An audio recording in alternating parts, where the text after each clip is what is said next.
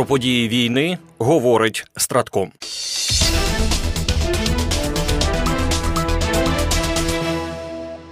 Президент Володимир Зеленський заявив, що Україна у 2024 році планує не лише оборонятися, але й готувати новий контрнаступ. Про це він сказав в інтерв'ю телеканалу Fox News. Відповідаючи на питання стосовно цілей, які стоять перед Україною в цьому році, глава держави зазначив, що у протистоянні з такою країною, як Росія, навіть оборона це велике завдання і виклик. Реагуючи на те, що хтось чекав більш ефективного контрнаступу в минулому році і хоче швидше завершити війну, президент Володимир Зеленський наголосив, що при контрнаступі потрібно думати про життя бійців, бо швидкий рух означає втрату людей. А якщо Україна втратить солдатів, вона втратить усе. Оборонятися завдання номер один продовжувати нашу успішну історію на Чорному морі. Ми будемо робити це. Я не буду вдаватись в деталі, але вони, росіяни, отримують сюрпризи. Південь важливий. Захист сходу, де в них понад 200 тисяч солдатів, теж дуже важливий. І звісно, ми будемо готувати новий контрнаступ, нову операцію.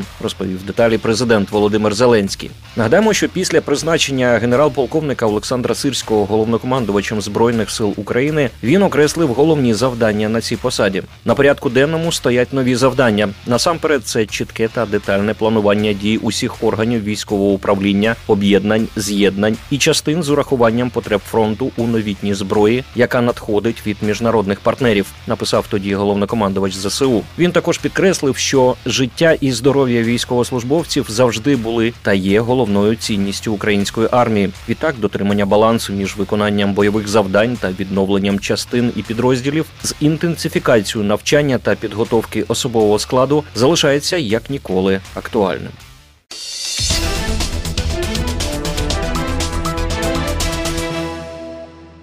Протягом минулої доби відбулося 101 бойове зіткнення. Загалом ворог завдав три ракетних та 83 авіаційних ударів, здійснив 152 обстріли з реактивних систем залпового вогню по позиціях наших військ та населених пунктах. Вночі російські окупанти атакували Україну, застосувавши ракети та БПЛА типу шахет силами та засобами протиповітряної оборони України. 23 ударних БПЛА було знищено. Ситуація на окремих напрямках фронту наступна.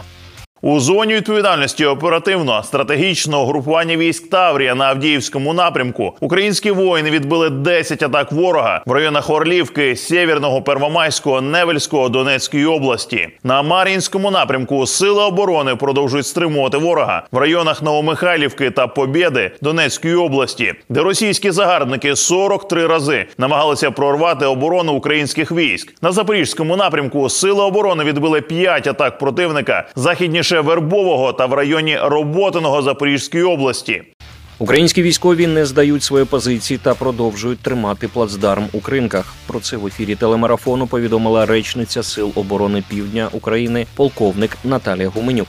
Плацдарм тримаємо, позиції не здаємо. Продовжуємо відбивати штурми РФ. За минулу бойову добу нарахували п'ять таких спроб, але всі вони видалися невдалими. За традицією, без бронетехніки у пішому порядку противник намагався проникнути на наші позиції, але знову залишив там 70% особового складу та був змушений ретируватися. Сказала вона. Додамо, що втрати ворога за добу становили тисяча окупантів, три танки. 37 бойових броньованих машин, 49 артилерійських систем.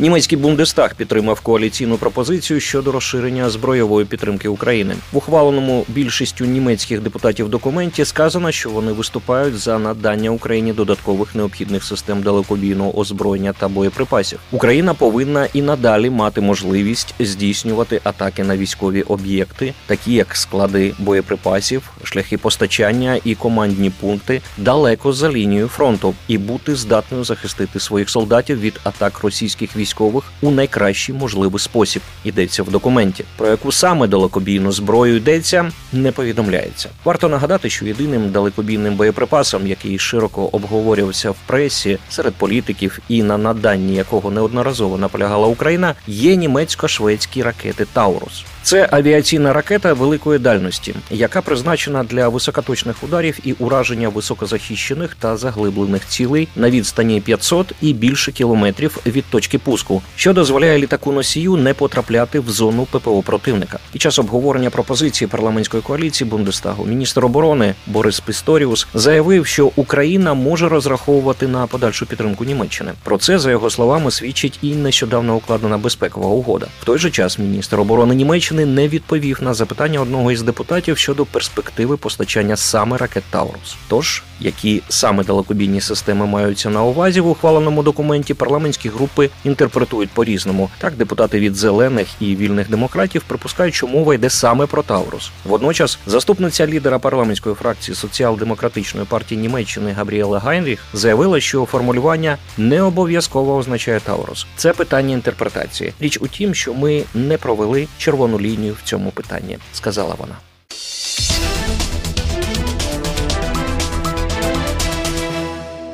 Координатор зі стратегічних комунікацій Ради нацбезпеки США контр-адмірал Джон Кірбі заявив на брифінгу, що США поки не мають доказів про передачу Росії ракет з Ірану. Нещодавно агентство Reuters, посилаючись на шість джерел, три з яких іранські, повідомило, що з січня цього року Іран відправив до РФ приблизно 400 балістичних ракет класу Земля-Земля. Мова йде про ракети Фатех 110 дальність дії яких 300 кілометрів, та ракети Зольфангар, здатні вражати цілі на відстані 700 кілометрів.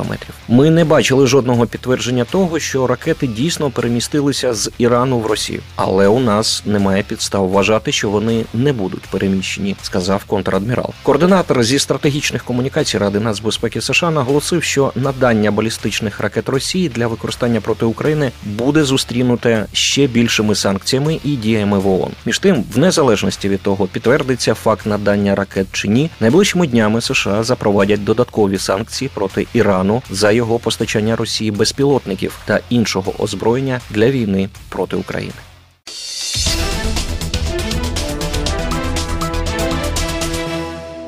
Заступнику голови Ради національної безпеки Росії Дмитрію Медведєву після його інтерв'ю пропагандистським медіа РФ рекомендовано пройти психіатричний огляд. Днями Медведєв заявив, що для досягнення цілей СВО, так на Росії називають війну проти України, російським військам доведеться знову дійти до Києва. Якщо не зараз, то за якийсь час. І що Росія, як він сказав, вже зачекалася Одесу. Ці заяви журналісти попросили прокоментувати представника зовнішньої дипломатичної служби Європейського союзу Пітера Стану. Ми не коментуємо дивні висловлювання, особливо людей, які відчайдушно шукають уваги. Хоча приємно, що людина, яку ви згадали, публічно ділиться з нами діагнозом свого психічного стану. Єдине, що тут можна сказати, це порекомендувати консультації і допомогу фахівця, сказав представник зовнішньої дипломатичної служби ЄС. В той же час Пітер Стану висловив сумнів, що РФ може дозволити собі інвестувати в соціальну допомогу та охорону здоров'я, оскільки країна-агресор безглуздо витрачає мільярди на війну проти України.